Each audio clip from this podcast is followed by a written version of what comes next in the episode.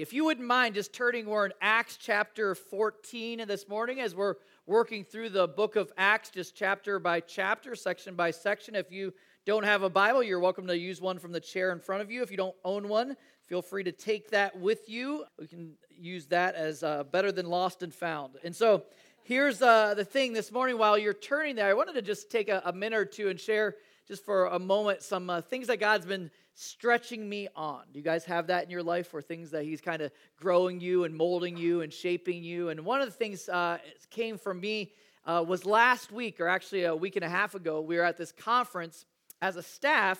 And uh, it was a real blessing uh, listening to these different uh, keynote speakers. And one of them you might be familiar with. His name's Andy Stanley. Uh, he was sharing, he shared a, a, something that kind of stuck in my mind, a question that he asked or observation. He says, The questions we ask reveal our values. I'd be like, well, what, what does that uh, mean? The, the, the, idea is this the, the, the questions that we find ourselves repeating, that we consistently use, tell us a little bit about what our priorities are. I'll give an example. If you think through Maybe if you have uh, kids, if you uh, talk with them, what are some consistent questions that you ask them? Maybe speak to some things that you elevate as a priority. I was thinking about that even for myself. I was thinking about my uh, three kids. What are some questions I ask them usually at the end of a day? And this isn't uh, comedic or anything, but I, I, I end up asking my, my kids, I'm just like, okay, so did you finish your Okay, so that's a that's a regular uh, question that's asked for us. We've uh, I know I'm a little nerdy with this, but we've uh, we've had this little exercise thing that we've put in place for our lazy screen watching kids, and so we I'll ask them. Oh, sorry, did that come out loud? Um, and so I ask them, did you do your sit ups and push ups today? You know, like I'll, I'll, ask that. You maybe don't have that question for your kids, but that's one in our routine. Or the question I'll most common is, did you have a good day?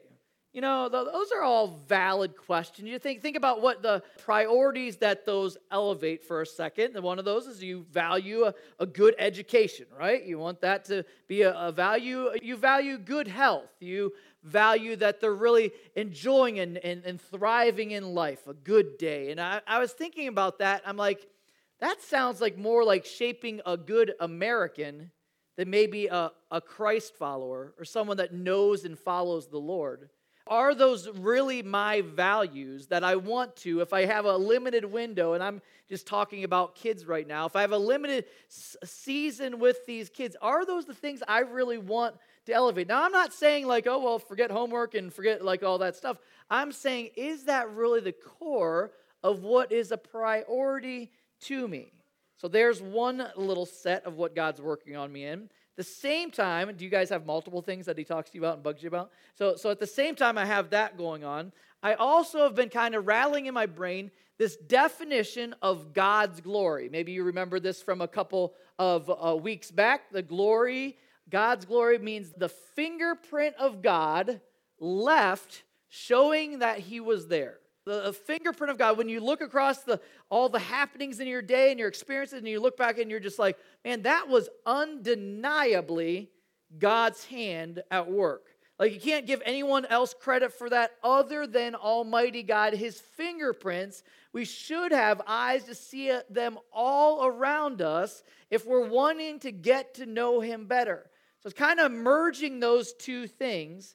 I was thinking about maybe a, a better question Maybe a better question for me to ask my kids, maybe a better question for me to ask myself is where have I seen the fingerprints of God in my day?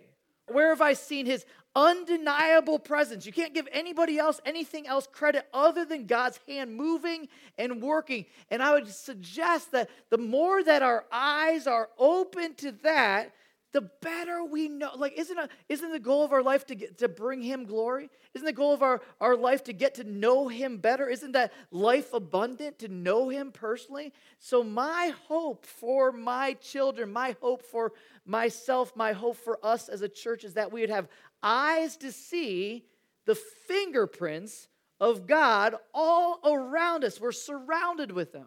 And in fact think about it for a moment. Isn't this book isn't this an account, a collection of his greatest hits, his, his best fingerprints all over since the creation of mankind, where you start reading through this, you start scrolling through it, and you're like, oh, there's a fingerprint, there's a fingerprint, there's a, there's a fingerprint. Well, that's what I'd suggest this morning in our text in Acts 14 is just glaring with fingerprints of God.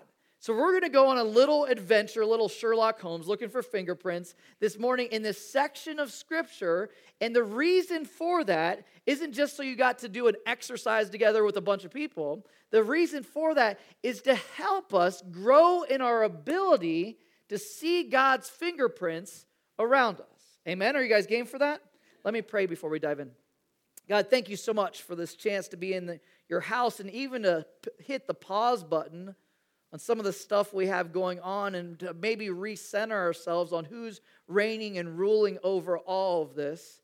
There's freedom in that, there's a weight that comes off. We're grateful for that even this morning. We ask that you now speak to us through this text, that it wouldn't be for the person down the row for us, that you'd specifically have a word for us, that you'd grow us and stretch us with the joy of seeing you at work around us. I invite you to speak to us through this text. In Jesus Christ's name, amen.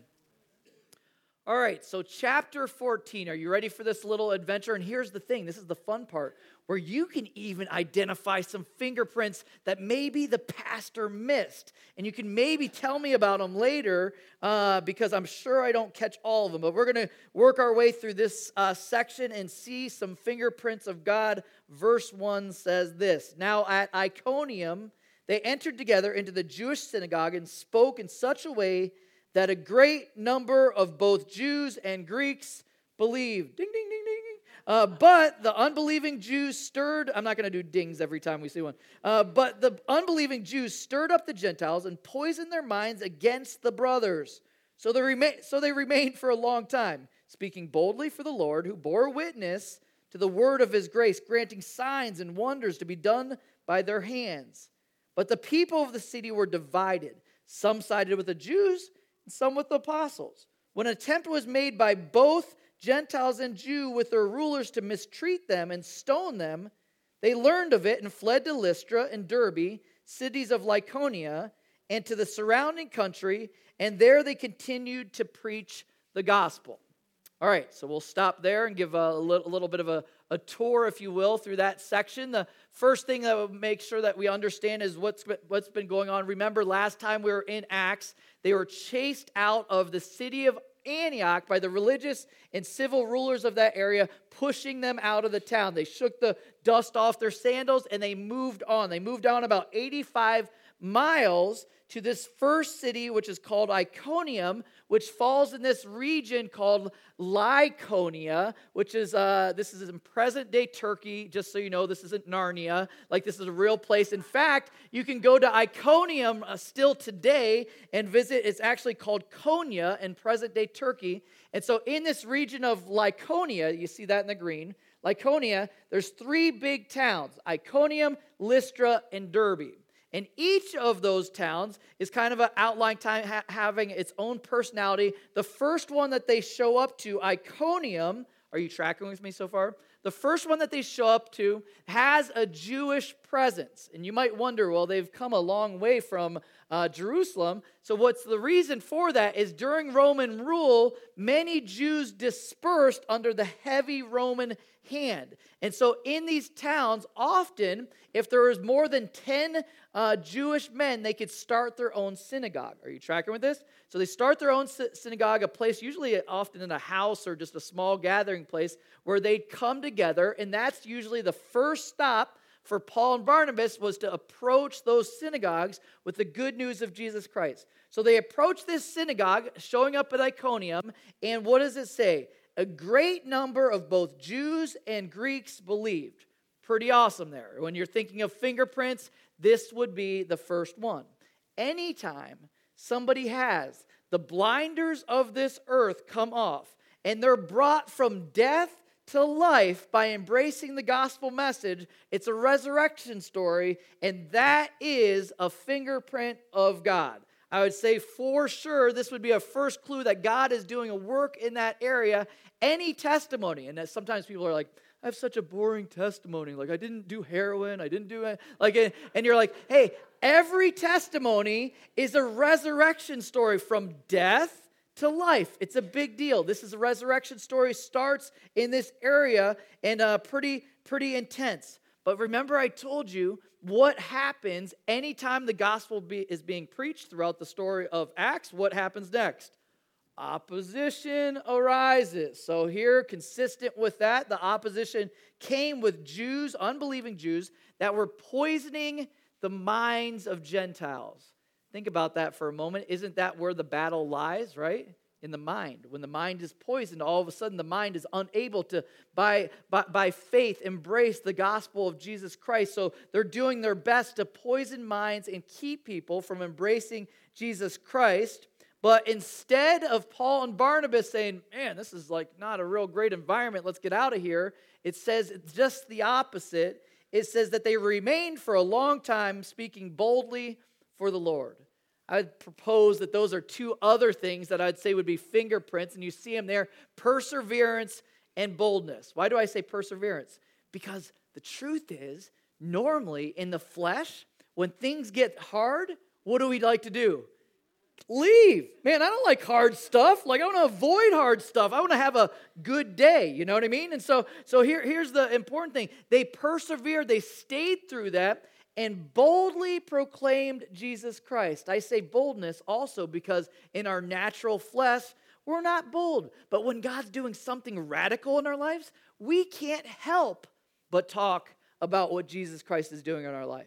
We can't, boldness isn't obnoxiousness. It's just like, I can't help but talk about all that's happening that God's at work doing in my life. So it's two more fingerprints. It's interesting this uh, past week, uh, talking to uh, John Aite, who's uh, Stephanie and John just got married, our office manager, and John was telling a story about his grandmother. Her name is Gloria, which is kind of a fun name. The name itself, here's a picture of her. Uh, Gloria, the name means to proclaim. The name means to proclaim. Well, they're from Ghana, and church services in Ghana take on a little different look than church services in Old Agora, I would say. And so in their services, they have a little bit more freedom. They're not quite so looking at the clock every minute, one might say. In fact, their uh, services are more like two to three hours. Well, after, in fact, we're going to try that today, so get comfortable. No. But so, so here, here's the thing so after, after they had communion on a Sunday, they had an opportunity, this is my understanding, for some people to share. Well, this 76 year old uh, 76 year old woman says, Pastor, do you mind? I've got something to share with people here this morning. Who's going to say no to that? In fact, if somebody in here was 76 and said, I got something to share, I might even hand my mic. But here, here's, here's the thing. Here's the thing. So she goes up for the next 40 minutes. 40 minutes. Can you imagine? Like sermon length time she tells the testimony of God's faithfulness in her life, all the way from first coming to know him to like walking through. Here's where his fingerprints, if you will, fits well. Fingerprints, walking all the way through her life. At the end, to wrap it up, when she finally lands the plane after 40 minutes, she sees a group of young ladies, a group of young ladies sitting in the room, and she speaks directly to them. She goes, You know what, ladies? My time is done. My time is finished. It's your turn to tell the story of God. It's your, turn, it's your turn to give the account of, of his fingerprints throughout uh, your, your life. It's your turn. And the ladies are just like, okay, okay, we'll, we'll do it. So then she finally finishes this true story, goes, sits back down in her seat. Five minutes later, she dies. True story. The ultimate mic drop of all time. Like, Think about that for a minute. At first, everybody's totally like blown away. This is like miserable. Like she passed away, and I think it was like cardiac something. But uh, but but here, after that, as they reflect on it, they're like, "That's the ultimate." Way to go. Are you kidding me? Like, I just finished this sermon. In fact, don't pray that for me this morning. Like, but but can you imagine like like she steps away and she's like here's a history of god's faithfulness now it's your turn gone. Like it, that, that was her story. True story. Ask John about it next time uh, you see him. I didn't make that up. So, so here you're like, well, that's kind of a bummer, Scott. But it's not if you start to see your life as pointing to the fingerprints of God. So here, back to our story. If we can pull your minds back to that, back, back, to, back to our story as he's there. They see in response to this a great number of people come and embrace Jesus Christ. But some, and this is what always happens, it goes into two different camps. You see it there in the text those who believe and those who don't believe. Isn't that 2,000 years later still how it works? You have the camp that say, Yes, I've seen this, I embrace this, and they believe. And you, I, I forgot to mention the other thing that you noticed in the text is after they're saying these things, God's testifying to the validity of it by doing signs and miracles. So they're, they're vali- the, the, validity, uh, the validity of what they're saying is affirmed by God doing the miraculous around them. So then these two camps form. And in that, you think about why does that always happen? Because isn't that how the gospel works? It pushes people, it makes them uncomfortable because they're forced to decide what am I going to do? Am I going to embrace this or reject this? And in people, the way it works is when someone is uncomfortable with something, what do they do? They want to get rid of what is making them uncomfortable.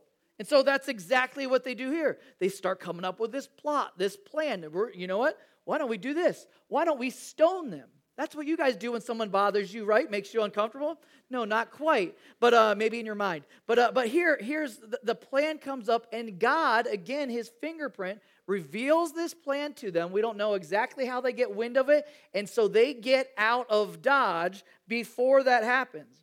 I was thinking about that. I was like, man, are they just being fearful? But in Matthew 10 23, Jesus even told us when they persecute you in one town, go to the next. Go to the next. We're not meant to, to take abuse if we don't have to. He wants us to be wise as serpents, as innocent as does uh, as doves. So here they move on. They head to the next town. Take a look, verse 8. Now in Lystra, there was a man sitting who could not use his feet. He was crippled from birth and had never walked. He listened to Paul speaking, and Paul, looking intently at him and seeing that he had faith to be made well, said in a loud voice, Stand upright on your feet. And he sprang up and began walking. And when the crowd saw what Paul had done, they lifted up their voices, saying in Lycaonian, The gods have come down to us in the likeness of men. Barnabas they called Zeus and Paul Hermes, still the same Greek gods we have today, because he, he was the chief speaker. And the priest of Zeus, whose temple was at the entrance to the city, brought oxen and garlands and the gates and wanted to offer sacrifices with the crowds. But when the apostles Barnabas, but when the apostles Barnabas and Paul heard of it, they tore their garments and rushed out into the crowd, crying out, Men, why are you doing these things? We also are men of like nature with you. And we bring you good news that you should turn from these vain things to a living God who made the heaven and the earth and the sea and all that is in them. In the past generations, he allowed all the nations to walk in their own ways. Yet he did not leave himself without witness. For he did good by giving you rains from heaven and fruitful seasons, fingerprints, satisfying your hearts with food and gladness. Even with these words, they scarcely restrained the people from offering sacrifices to them. All right, were you able to track with that? I know there's a lot of reading. So, so here, here, here's the thing. This is the, they've headed to the next town. It's called Lystra. In this town, the fact that they don't go to a synagogue tells you there's not a real Jewish presence there. In fact, they're just full blown worshiping Greek gods, a very pagan culture they show up to, and God chooses to use them to confirm their message with, again, consistent in Acts, the miraculous. What happens? You come across a guy that's crippled. Literally, it's make sure that uh, Luke, being a doctor, make sure you understand this guy. It's not a, putting on a show. This guy's been crippled from birth. He's been, he's been crippled from birth. He's never known what it's like to walk. If you've ever seen somebody that's crippled, what happens to their, their legs? It becomes muscles gone, just bones, just like there's, there's not a lot going on there. And in the instant, Paul sees, oh, this guy's got faith to believe. In the instant, Paul says, rise up, what happens? Uh, maybe, maybe these stories never get old to us. This guy hops up literally in that instant, muscles rebuilt, calf muscle, like everything completely restored. And he's he didn't have to go to physical therapy. He didn't have to learn how to walk. You know, remember those walkers as a kid? You had to walk like none of that. Like instantly walking and like what in the world? So the people there, much like if this happened today, were just like, what in the world? Who do, who do we give credit for this unbelievable act? They're looking across the landscape and they're like, who was, oh, these guys that are here. Let's call them Zeus and Hermes. You know what I mean? Like, how crazy is that? So, so I had this picture, and I made, this is maybe derailing, but I had this picture of like, kind of picturing uh, this is maybe Paul and Barnabas there uh, being celebrated as like uh, the rest of you haven't seen Star Wars. It's a new movie that came out. Uh, but anyway, so so I have this picture. We can take that down. But you get the idea. They're being celebrated, and that what happens? How do they respond? And I would suggest this is two fingerprints. One, the miraculous. Do you think the the healing thing? Do you think that counted as a fingerprint? end of the day would that be a, a recount of a story something you'd share over the dinner table uh, but but here here there, the second one I would suggest is another fingerprint of God is whenever there's a display of humility, it must be God at work in somebody's life. Because what do we in the flesh want to do? Somebody sings your praises, you're just like, oh, I guess I am kind of like Zeus. You know, like, uh, like, are you kidding me? These guys could have embraced that, could have absorbed that. Anytime we deflect glory and redirect it to God, that tells us something's going the right way in our lives. That tells you God's fingerprint is moving. We're, we're no longer trying to be the celebrity. We're, we're no longer trying to be the main character in the story. We're, we're, we're fine with a, a side role, and that's okay. The same conference that we were at, a lady that was uh, sharing, she was telling a story, and she was kind of joking about how most pastors have some kind of a plane story, interaction on a, a, don't you hear that from pastors often? And she was telling, she's like, man, I have my own plane story. So she was telling this story about an interaction that she had on a flight, and uh, she was just shocked because the guy that she was sitting next to was like the ideal listener. He was totally engaged, wanted to hear, kept asking more questions of her. Tell me about Jesus. Tell me about his forgiveness. By the end of the flight, pretty cool story. By the end of the flight, this guy in that moment prayed and embraced Jesus Christ as his Lord and Savior. It's pro- pretty awesome. She said, Man, she's like, Man, this is a pretty cool experience. She's going to get her, her baggage stuff. The guy comes up to her again and said, Listen, you don't understand. You are my Savior today. She's like, whoa, whoa, whoa, whoa. And she, he's like, well, let me tell you why. She, he, she, he goes to her, I was headed home. I already had the plan mapped out. I was taking my life at the end of the day. That, that, that was it. You, you, you saved my life. You, you saved me more than, than just physically. You saved me spiritually. And I, I love how she responded to that. She said, in that moment where she could have been, yeah, yeah, I did come along at the right time. Instead, she said, I'm just a beggar telling another beggar where they can find bread. I'm just a beggar telling another. And isn't that our peace in all of this? And we're, we're, we're, there's nothing great about any of us. There's nothing great about me. There's nothing great about you, independent of God's work in your life, independent of His presence. And so, for us to deflect glory is what we're called to, and appropriately redirect it on God tells us and that's God's fingerprint in your life. When you become that person that can genuinely say, man, God's, God's making me more and more humble. I'm not saying the, the guy that's like humility and how I attained it. I'm saying like a, a humility that's really takes into the core of who we are is a sign that God is working, his fingerprint is happening in their life. And he, they point even in their response. I love the response to the guys.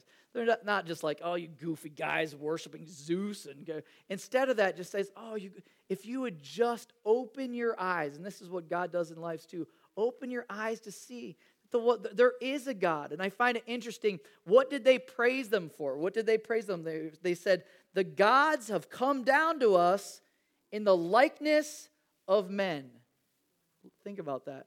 Isn't, isn't that what a, every heart longs for? Is God to reach out to them? In our heart of hearts, we know we can't get there ourselves. We know we can't solve our sin issue. Instead, they're, oh, finally, the gods have come to us. And instead, they redirect them to make sure they understand who the one true living God is. The one that made all of this. And he starts pointing to fingerprints of God around him, his provision of rains and fruitful seasons, satisfying your hearts with food and gladness, all the things that God does. He, they went on a little fingerprint explanation to these guys. It's pretty awesome, even thinking about that, inter, that interaction. But you see how crowds are very fickle. Take a look at verse 19, and we'll wrap up, getting closer to wrapping up. But Jews came from Antioch and Iconium, as the cities they had just come from, and having persuaded the crowds, they stoned Paul and dragged him out of the city, supposing that he was dead. But when the disciples gathered about him, he rose up and entered the city. And on the next day, he went on with Barnabas to Derbe. Ding, ding, ding, ding, ding, and uh, some fingerprints there. When they had preached the gospel to that city and had made many disciples, they returned to Lystra into Iconium, into Antioch, strengthening the souls of the disciples, encouraging them to continue in the faith, and saying that through many tribulations we must enter the kingdom of God. When they had appointed elders for them in every church with prayer and fasting, they committed them to the Lord in whom they had believed. Think about this for a second. So, this crowd that in one moment has the C3PO moment that's cheering them on, that's celebrating them, that's worshiping them as gods, all of a sudden turns on a dime and are ready to stone them. Any other crowds we're familiar with in Scripture where we've seen this before? This is a little bit of a Jesus moment being reenacted here for Paul himself. I'm not quite sure how Barnabas snuck out of this, but he kind of, it's just Paul. Just Paul and a lot of stones. I was thinking about this and just what a miserable thing this must have been like for Paul. In fact, he recounts it later in Corinthians. And what a miserable experience this must have been like. My kids, uh, uh, Sienna and Alexa, when they were real young, here's a cute picture of them. They, they, uh, we were one time outside, and uh, my daughter, I, I actually, I mess up stories often, my wife tells me, but one of the two of them threw a stone, hit dad in the melon, and, and, and I mean, it felt like I got hit by a baseball bat. And I'm looking around, where did that come from? Couldn't be these two cute little girls. Eh, like, just think about that for a second. One little stone thrown by a two year old is like knock you out kind of level. Imagine this for a second a crowd full of angry people that are upset that you're not Zeus, and all of a sudden they're taking stones. And here's the explanation of how stoning worked it wasn't like dodgeball where you stand against a wall. What they'd do is they'd dig out a pit and they'd literally drop stones on you. So it wasn't so you could be like, oh, oh watch it. You, like, you, couldn't, you couldn't outrun these stones. This was literally stones dropped on you until they're convinced you're dead. Unbelievable. After that, in a form of disrespect, not a proper burial, they drag him out of the town, just left there in the middle of the open air. Can you believe that? And here's the thing the, the, the new believers are gathered around him to be like, what just happened here? Like what, what, what, just, what just went down? The, the, the, these guys that came from previous towns turned the crowd on. What happened here? In the middle of that, it's kind of interesting. Here's a little side note Timothy, his later, later partner in ministry is actually from this town, so it's kind of cool. So maybe he was one of the guys circling around to see him after he had just been stoned to death. And imagine this scene. Do you think there's a fingerprint here? All of a sudden, Paul's like, hops up, dusts himself off, heads back into town. Like, are you kidding me? Like, what in the world? And then the, it says the next day he travels to Derbe. Derbe was a 30 mile trip on foot. Can you imagine if you were stoned one day doing a 30 mile walk the next? Like, unbelievable. Like, unbelievable how God, in his miraculous involvement, fingerprint, fingerprint, fingerprint, fingerprint here, restores his health. And what, is, what happens when he goes to Derbe? Oh, they just kept proclaiming Jesus Christ. And it says when he, when he showed up to, to Derbe, it, it says that many more were saved. Many more were saved. We have an unstoppable God. If you chose to follow Jesus Christ with your life, get good news, guys. You picked the right team. You picked right, you picked wisely. You're on the right team. This is an unstoppable God. And here's the crossroads that they come, came to here, and this would be easy to miss in this text. There was one route, let's put that map back up. So their home base, Their home base is down there in Antioch. Do you see that on the right in the green there? They just are in Derbe. The shortest route would be head to the coast, catch a boat back to Antioch. Instead, what does it tell us that they did? They went back to all the towns. Uh, first, they headed back to the town where they just got stoned. Can you imagine the people there just like, wait a second, I'm pretty sure I just threw a rock at this guy. Like, can you imagine they're walking back to this area? They're heading back. Instead of playing it safe, they go back to build into the disciples they had just introduced Jesus Christ to. How awesome is that? Talk about a fingerprint in somebody's life when they're all of a sudden not no longer concerned about their safety. They're like, "You tried to stone me, but you can't kill me." Like how awesome is that? So they march right back. We don't see anything that describes any kind of harm that came their way. People are probably just like, "Man, I'm leaving them alone. I'm leaving them alone." And, and they walked back. It said that they strengthen souls. Who's able to strengthen souls? Do people strengthen souls? No, Almighty God strengthens souls. Fingerprint again. All of a sudden, they, they went back to these places, established leadership for the church so it could flourish and continue. They went back and made sure that all of the people that had embraced Jesus Christ were well cared for. Then they headed home. And then it recounts, even on their way home, verse 24, and we'll end with this.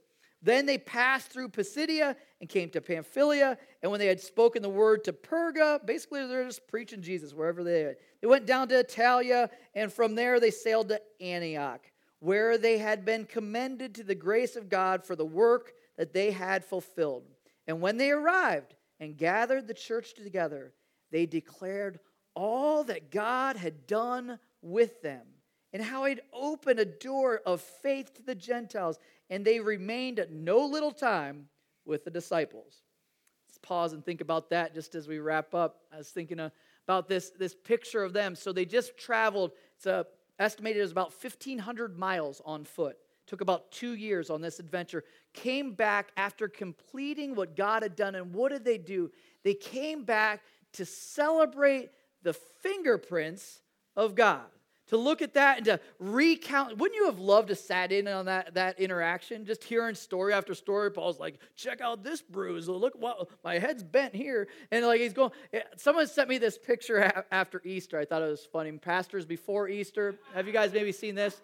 Pastors after Easter. That, that's the picture I have of these guys. Like they're, they're getting back. They're, uh, see, this is where my mind and media, and it's just a mess. But uh, you, you, you get here the, the picture of after all these experiences, they come back to home base. They come back to home base, and man, what a sweet time. They can't say, probably Paul wouldn't say, I had a good day yesterday. No, you wouldn't say it was a good day, but man, God's fingerprints, I saw them everywhere. They, they were undeniable in my life.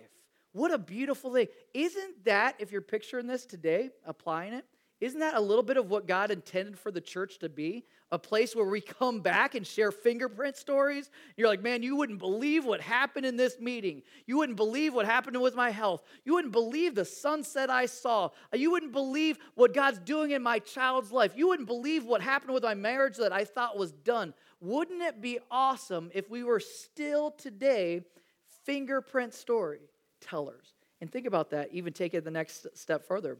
What if, okay, this is gonna rock your brain. What if you were the fingerprint story in somebody's life? What if when somebody's recounting it, they say, Man, you wouldn't believe Doug, what he did when he brought me that Wetzel pretzel? Uh, sorry, Doug. Uh, but you, you wouldn't believe, you wouldn't believe what he did in my life. You wouldn't believe how God used this divine moment with this person. You see, we can be, because what, what do we say? We are the hands and feet of Jesus, right? Like, what if you're the fingerprint? How awesome is that?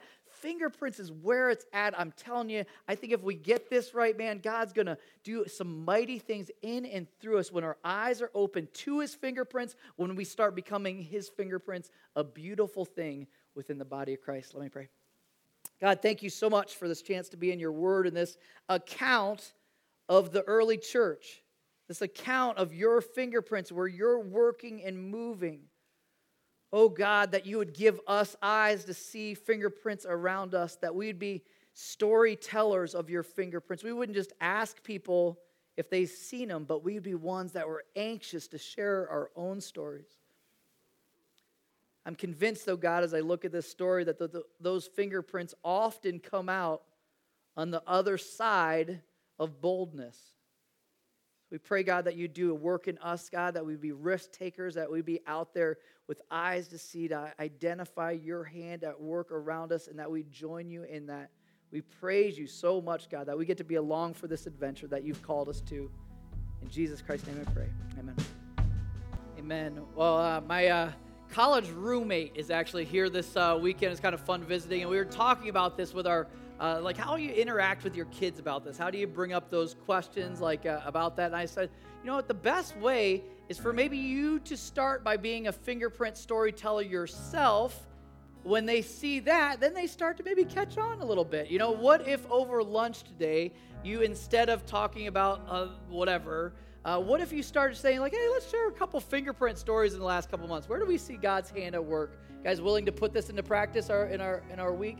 God bless you. Have a great Sunday.